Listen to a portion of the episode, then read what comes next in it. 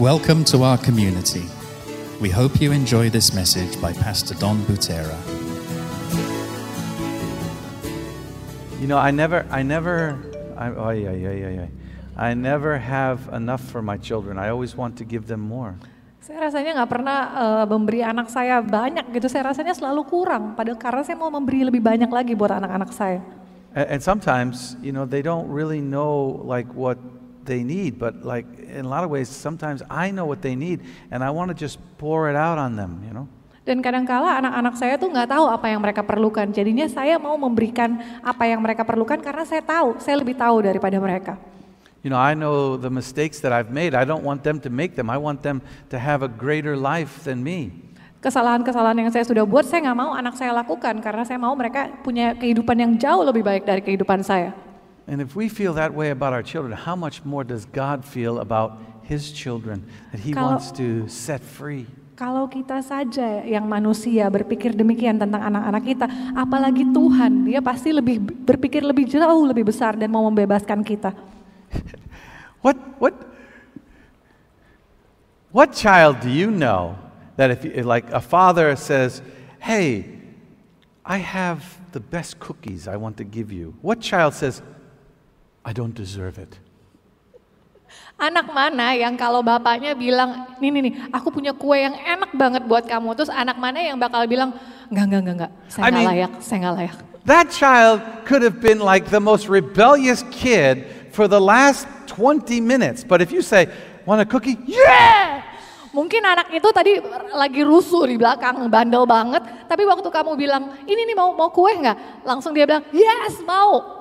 This is why the Lord says we need to be like children. He wants to pour out His Spirit on us, and we say, We don't deserve it.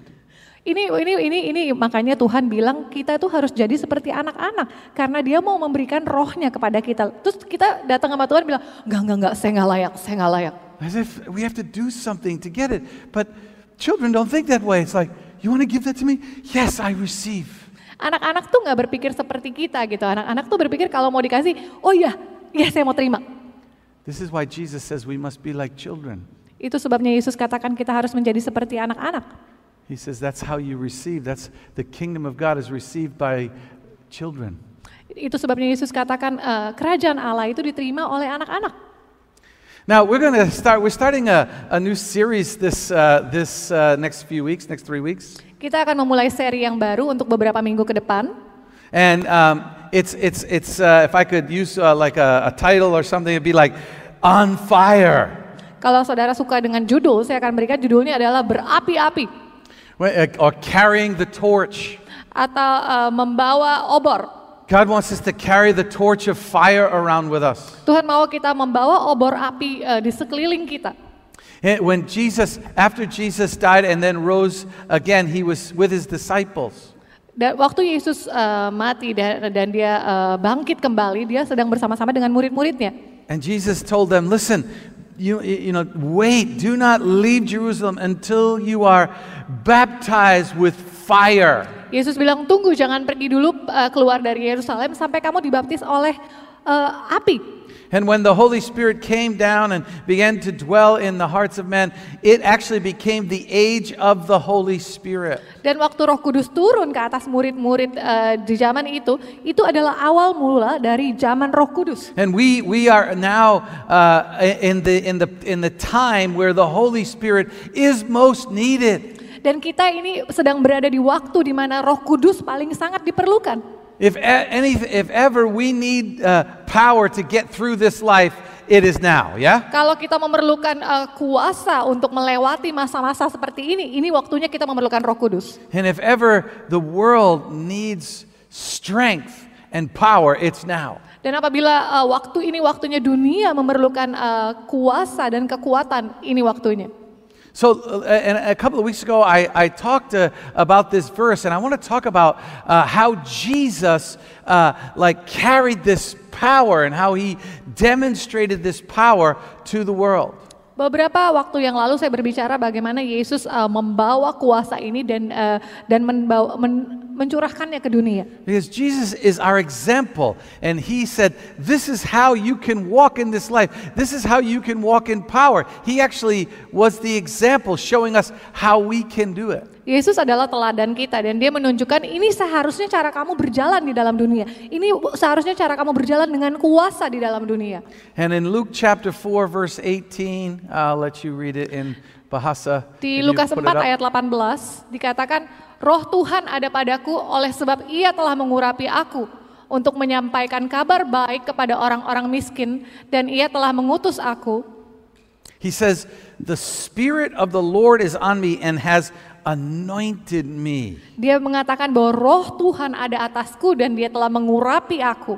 And, and in the next few weeks, I want to talk about this anointing that God wants to give you if you haven't already received it. Dan beberapa minggu ke depan ini saya akan berbicara tentang urapan yang Tuhan mau berikan kepada saudara, itu pun kalau saudara belum memilikinya.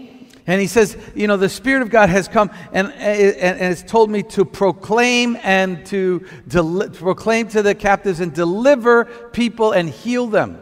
Eh, roh Tuhan ada atasku dan dia mau untuk aku menyampaikan kabar baik kepada orang-orang miskin dan untuk membebaskan para tawanan. Now, we've all seen people uh, promise things. They say, hey, I can do this or I can do that. And, and then you come to them and you see, they, they, they really can't. Yeah? Kita sering banget ya ketemu orang yang bilang, eh aku bisa buat ini, aku bisa buat itu. Tapi waktu saudara minta tagih, dia ternyata nggak bisa berbuat apa-apa.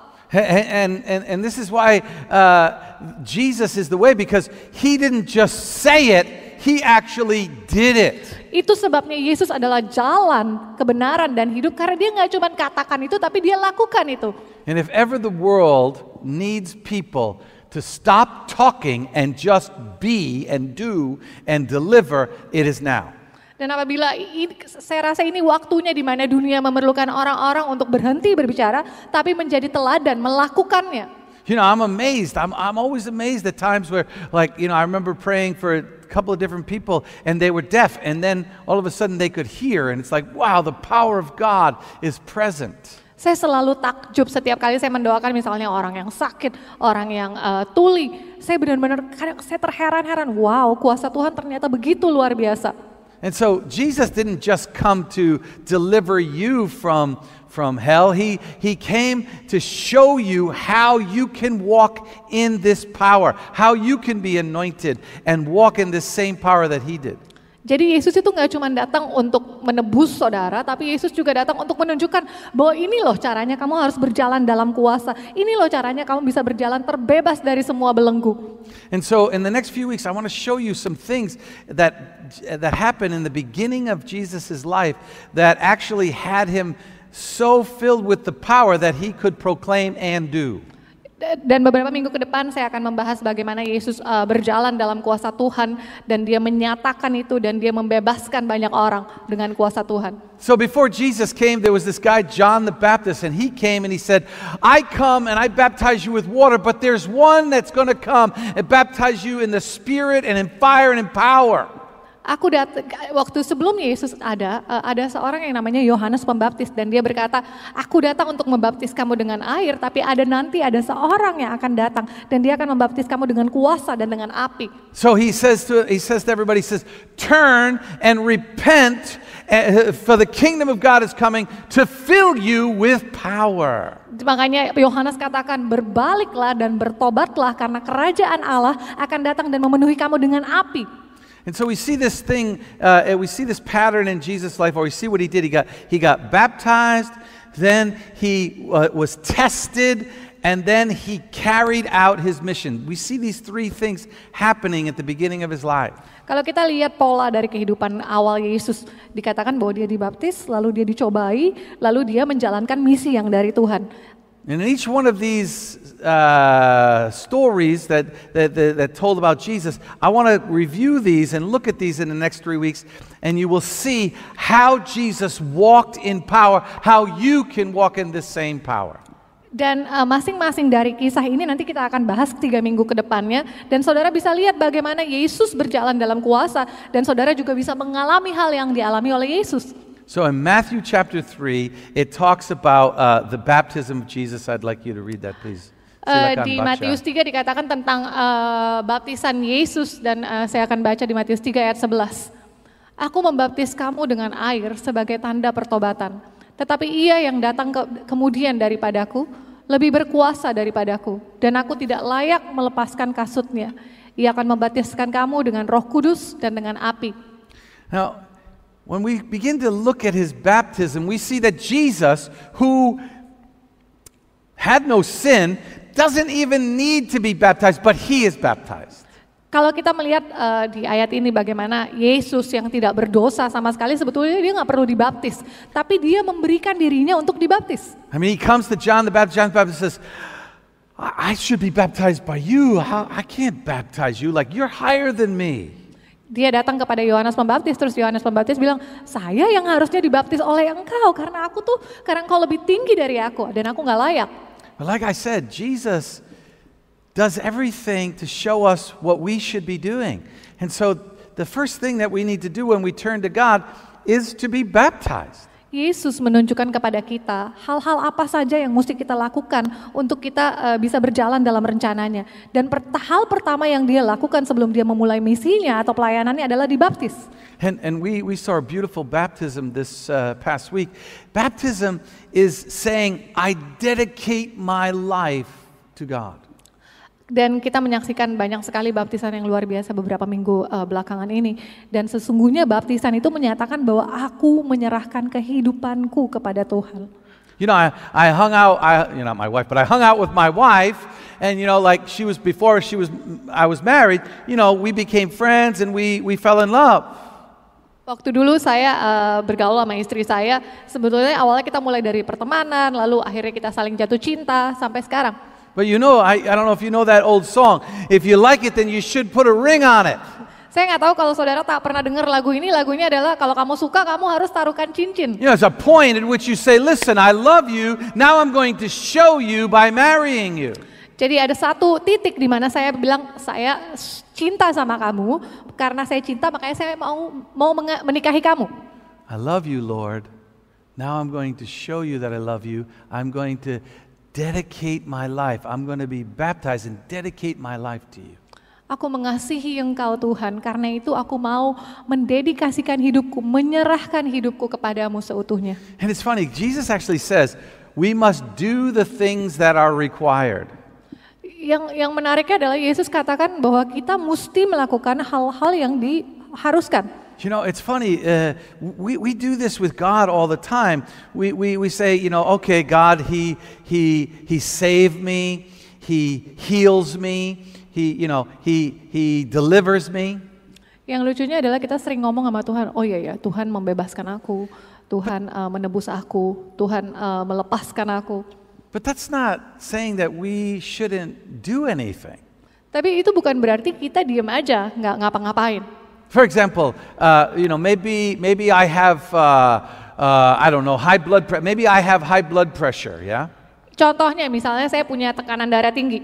And I say, God, you know, heal me of high blood pressure. And all of a sudden, you know, boom, I get healed. I, my blood pressure goes down, and God can actually do that. Dan saya berdoa sama Tuhan, Tuhan sembuhkan aku dari sakit eh, darah tinggi. Terus tiba-tiba, boom, aku sembuh. And then I turn around, and the next week, I eat salt all week. Lalu saya sudah sembuh, terus saya santai-santai aja. food. Terus minggu depannya saya makan garam, saya makan gorengan. I, I, re, I eat everything that's to cause the, my blood pressure to go back up. That's Bordeaux. Saya saya makan apa pun yang membuatkan membuat tekanan darah saya makin naik lagi. Itu kan bodoh. You know, like, okay, it says that God provides, uh, you know, he, he provides for our needs. And, and so I don't have a job. And so I pray, and, and, and, and, and, and God says, I will provide for you. Misalnya contoh aku ber, saudara nggak punya pekerjaan, terus saudara berdoa, oke oke Tuhan berikan pekerjaan. And so then we sit on the couch and we say, Oh, God will provide for me. We don't go out looking for a job. We don't go out looking that God has given a job opportunity, but we don't go do something. That's just Bordeaux. Terus kita malahan setelah berdoa, oh ya udah Tuhan pasti sediakan, Tuhan pasti kirimkan pekerjaan. Terus kita duduk-duduk aja ongkang-ongkang kaki dan nggak cari pekerjaan. Itu sama aja bodoh.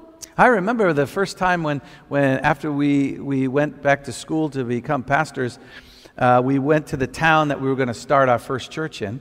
Saya ingat waktu saya baru lulus sekolah dan saya ikut sekolah eh, gembala, lalu kita pergi ke kota pertama di mana kita akan memulai gereja. And it was a downtime in the economy. I, I for three months, I every day went out to companies looking for jobs, trying to get a job. Every day I went out. Dan waktu itu masa-masa sulit, ekonomi lagi lagi sulit sekali. Tapi yang saya ingat waktu itu setiap hari saya keluar masukin perusahaan satu, perusahaan satu, perusahaan lainnya untuk cari And pekerjaan. I, I was I was in you know I was uh, I was pretty experienced in computers. I had a, a pretty good uh, resume, yeah. Saya cukup berpengalaman dalam bidang komputer ya. Eh, CV saya cukup bagus. But I said, you know, what? I got to provide for my family. It doesn't matter to me. You know, I went to Circle K and applied for a job. I don't care. I'm going to provide because God said He would give me a job to do it. Saya, saya, saya bilang saya akan menyediakan buat keluarga saya. Saya nggak peduli kalaupun saya mesti ngelamar di Circle K, ya udah saya akan ngelamar di Circle K karena saya yakin Tuhan bilang Tuhan akan menyediakan pekerjaan buat saya. They, they wouldn't give me a job. They said I was overqualified. Mereka nggak memberikan, saya nggak dapat lowongan sama sekali karena mereka bilang saya itu eh, CV-nya kebagusan melampaui dari eh, pekerjaannya. So then, then, then I, I was praying. I remember sitting with Carol and we were praying, and all of a sudden God said, I just gave you a job. Saya ingat waktu itu saya lagi duduk sama istri saya Carol dan dan kita lagi berdoa. Terus saya deng, saya ingat banget Tuhan bilang, saya baru aja memberikan kamu pekerjaan. I looked over at Carol. I said, Carol, I have a job. She said, Yeah, where? I said, I don't know, but God just said I have a job. Lalu saya bilang sama Carol, Carol, saya udah dapat pekerjaan. Terus Carol bilang, oh ya mana kerjaannya? Nggak tahu. Tapi Tuhan baru aja bilang sama saya. In a place I had visited several months ago, I just, I just thought I should call them. I call them, and boom. They said, Yeah, we just happened to open up a job today, and you qualify for it. Dan eh, saya nggak tahu kenapa saya dapat firasat saya mesti telepon eh, perusahaan-perusahaan yang waktu itu eh, eh, saya kunjungi. Terus saya telepon mereka bilang, oh iya kita baru aja buka lowongan yang cocok untuk kamu. See, God opens the way, but we must walk through. Tuhan pasti membuka jalan, tapi kita mesti berjalan dalam jalannya itu. Ambil langkah iman dulu. You know, you knock on my door, I open up the door, I say, Come in, you must walk through. Saudara misalnya ketok pintu saya, saya buka pintunya ya saudara mesti jalan masuk. That's why it's, it, it, you know, in terms of baptism, in terms of what God is telling us to do, when we walk into those things, that's when the power begins to flow. Jadi itu itu sebabnya yang Yesus katakan tentang baptisan, tentang banyak hal yang lain. Waktu kita berjalan dalam itu, dalam apa yang Yesus katakan, maka waktu itulah kuasa mulai turun dalam hidup kita. And then it says, after Jesus walked in and was baptized, as he was walking out, it says, the heavens opened. Dikatakan waktu Yesus setelah dibaptis dan dia berjalan, dikatakan surga terbuka. When we turn to God and we come to God, this is exactly what happens. The heavens open. We have access to heavenly things. Waktu kita berbalik kepada Tuhan, waktu kita datang kepada Tuhan, ini yang terjadi. Surga terbuka dan kita mas- mendapatkan akses untuk masuk. Over and over again in, in Ephesians, it says, We can come to the Father. Berkali-kali dikatakan di kitab Efesus bahwa kita bisa datang kepada We Bapa. can now have bold, we can be bold and confident to come to God. Kita bisa datang dengan penuh keberanian ke hadapan tahta Allah. That's why, I don't know about you, I run to God. I go after Him. I can go into His throne. So I go in. He opened the door already. and- sorry. And then I go in. And He says, Yes, I'm here for you. Saya nggak tahu dengan saudara, tapi kalau saya waktu saya lihat pintu kebuka, saya pasti jalan masuk dan dan saya langsung lari ke dalam dan saya lihat Tuhan bilang, iya, saya udah buka pintu ini dan jalan ini buat kamu. So we have heavenly access. Oh, hallelujah. We have access to heavenly things. Kita punya akses kepada hal-hal surgawi. What, what, what are some of these things that we have access to? Apa saja hal-hal surgawi itu menurut saudara? Some of you, and I'm not saying, well, I'll say it this way. You know what's a beautiful thing is that we can go to the Father and we can ask for peace. Saudara tahu nggak itu hal yang sangat indah. Kita bisa datang kepada Bapa dan kita bisa minta damai sejahtera. You know, there's like this beautiful uh, toolbox that God has. Itu bagaikan eh, ada satu kotak peralatan yang sangat indah yang Tuhan miliki. He has toolboxes of love, Dia joy, punya kotak peralatan dari peace. kasih, sukacita, damai sejahtera, patience, kesabaran, kindness, kebaikan, goodness, kemurahan, faithfulness, kesetiaan, self control. dan penguasaan diri. See, sometimes we go to God, I need money. God says, I have peace. Kadang kita datang sama Tuhan, Tuhan aku perlu uang. Terus Tuhan bilang, tapi aku punya damai sejahtera. Because peace will help you when you have money and when you don't. Karena damai sejahtera itu akan menolong saudara waktu saudara punya uang atau nggak punya uang. Joy will help you when you have money or when you don't. Sukacita akan menolong saudara waktu saudara punya uang atau saudara nggak punya uang. Sometimes I think we ask God for such little things. He's like, I got so much more. Kadang saya berpikir kita tuh minta sama Tuhan hal yang sangat kecil. Sementara Tuhan bilang, aku punya pengen kasih kamu lebih lagi. And then it says that the heavens opened and a dove came and rested upon him. Dikatakan surga terbuka dan se- seekor merpati turun eh, dan eh, di atas kepala Yesus. And this is the key. Ini kuncinya. This is everything and the most important thing of the whole event. Ini segalanya dan hal yang paling penting dari semua kejadian yang pernah dialami Yesus.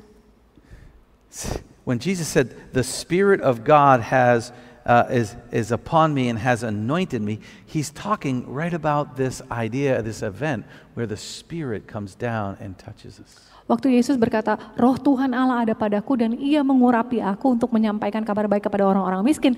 Dia lagi berbicara tentang kejadian ini di mana dia waktu dibaptis dan roh kudus turun atas dia.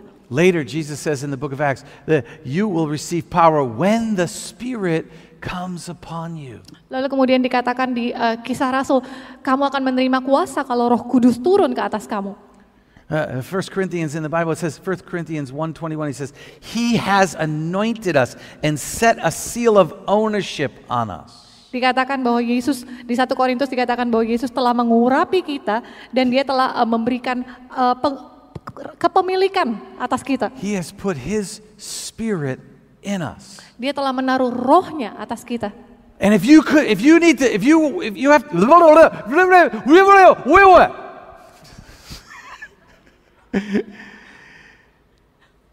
Re- Remember in the Old Testament, Saudara ingat nggak di perjanjian lama? when when when uh, when uh, God was asking uh, Solomon, he he said you could have this, this, or this. Saudara ingat nggak waktu s- Tuhan bilang sama Salomo, kamu boleh minta ini, ini, ini. You could have you could have riches, you could have power, you can have you know fame, you can have all these things. Kamu bisa punya kekayaan, kamu bisa punya kuasa, kamu bisa punya, eh, keter- kamu bisa jadi terkenal. And Solomon says, "No, I want I want wisdom, which only comes from the Spirit." Tapi Salomo bilang, aku mau hikmat yang hanya datang dari roh Tuhan. See, he asked for the right thing because once he received that, then it was easy for him to get the money and then to get all these things. The Spirit is the key. Tapi dia dia meminta hal yang tepat, dia minta hikmat. Karena kalau dia punya hikmat, dia punya kekayaan, dia punya kuasa, dan dia juga punya bisa jadi terkenal.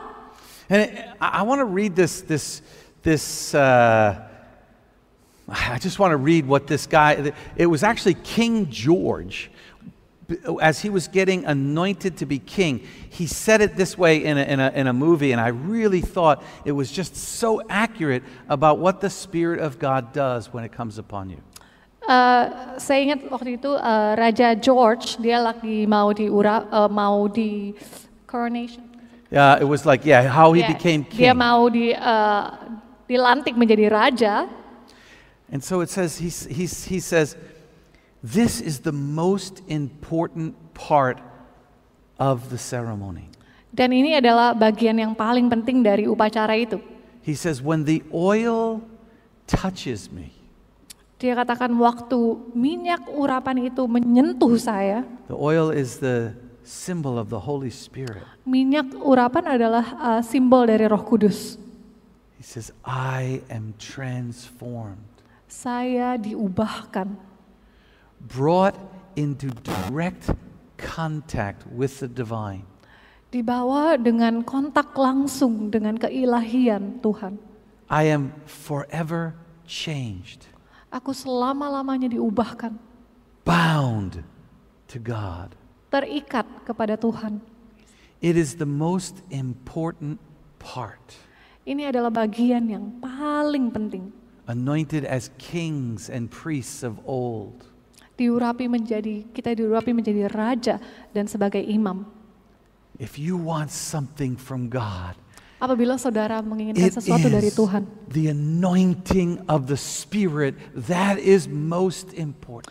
itu ada kalau saudara menginginkan sesuatu dari Tuhan, saudara harus minta urapan dari Roh Kudus itu yang paling penting. And when Jesus comes up out of baptism, God anoints him with the Spirit. Waktu Yesus keluar selesai dibaptis, Tuhan langsung mengurapi dia dengan rohnya. And this anointing gives him, gives Jesus, gives us, gives us our identity. Dan urapan ini memberikan Yesus, memberikan kita identitas. See, he, when, when, when the Holy Spirit comes upon you, inside the Holy Spirit is the very identity that he has for you. Waktu Roh Kudus turun atas saudara, di dalam Roh Kudus itu ada identitas yang identitas saudara. And when you turn to God, he puts your true identity in you by the Spirit of God. Waktu saudara berbalik kepada Tuhan, Dia memberikan identitas saudara yang sesungguhnya di dalam Roh Kudus. And he doesn't he doesn't give the Holy Spirit in pieces. Dan Tuhan tidak memberikan Roh Kudus itu terpotong secara sepotong-sepotong. Like some of us think that the Holy Spirit is like drops of water, drip, drip, drip, drip. Beberapa dari kita berpikir bahwa Roh Kudus itu seperti tetesan air yang netes, netes, netes. The Holy Spirit is a person and he comes inside of you when you turn to God. Roh Kudus itu adalah sebuah pribadi yang akan datang kepada saudara waktu saudara berbalik kepada Tuhan. And, and when I say this, I'm saying that you actually, when you decide to follow Jesus, He has given you everything you need in the Spirit of God. Waktu saudara memutuskan untuk mengikut Yesus, sebetulnya Tuhan sudah memberikan segala sesuatu yang saudara perlukan di dalam rohnya. Some of you say, I don't, I don't feel that right. I don't feel like I don't feel like I have the, the Holy Spirit. I ha- nothing has happened to me. Saya nggak merasakan kalau saya punya roh kudus, soalnya nggak terjadi apa-apa nih sama saya. I became part of my father's family when I was born. Saya menjadi bagian dari keluarga bapak saya waktu saya dilahirkan kembali. I hadn't even felt my father yet, and yet he was my father. Saya bahkan belum merasakan kalau dia bapak saya, tapi dia bapak saya. I had no idea what my father had, but I was an inheritor of everything he had when I was born. Saya nggak tahu bapak saya punya apa saja, tapi saya ahli warisnya begitu saya dilahirkan kembali. Some of you are waiting for some kind of experience when you already have the Holy Spirit because he has, he has claimed you as his child.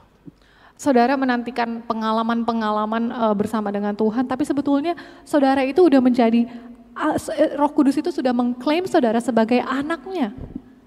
And you have your full identity now. And I'm going to talk about next week how what happens with the evil one is that's the very thing he attacks every time is your identity to knock you down, to make you forget who you are. Dan saudara sudah memiliki identitas di dalam Roh Kudus. Tapi nanti minggu de- minggu-minggu depan saya akan berbicara lagi bagaimana iblis kerjaannya itu dia menyerang identitas kita berulang-ulang kali. So this morning we're gonna we're gonna stop here, but I'm gonna do something, and I and I I I don't don't wo- don't worry about feelings. Saya mau bilang sama saudara, nggak usah khawatir lah tentang perasaan atau merasa-merasa. Step into your identity today. Melangkahlah masuk dalam identitas saudara hari ini. Turn to God Berbaliklah kepada Tuhan and open up your arms dan angkat tangan saudara and let the Lord fill you with His Spirit. dan biarkan roh kudus memenuhi saudara dengan rohnya. So we're going to close right now. I want to pray for anybody online. I'm going to pray for them first, and then then we're going to pray.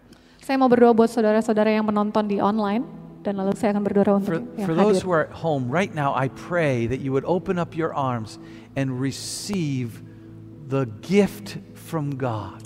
Buat saudara yang ada di rumah saya mau berdoa biar saudara angkat tangan saudara dan saudara menerima karunia dari Tuhan. I believe the, the Lord is opening up the door right now. Now step in and receive the Holy Spirit. Tuhan sedang membukakan pintunya saat ini dan biar saya, saya mau saudara melangkah masuk dan terima Roh Kudus.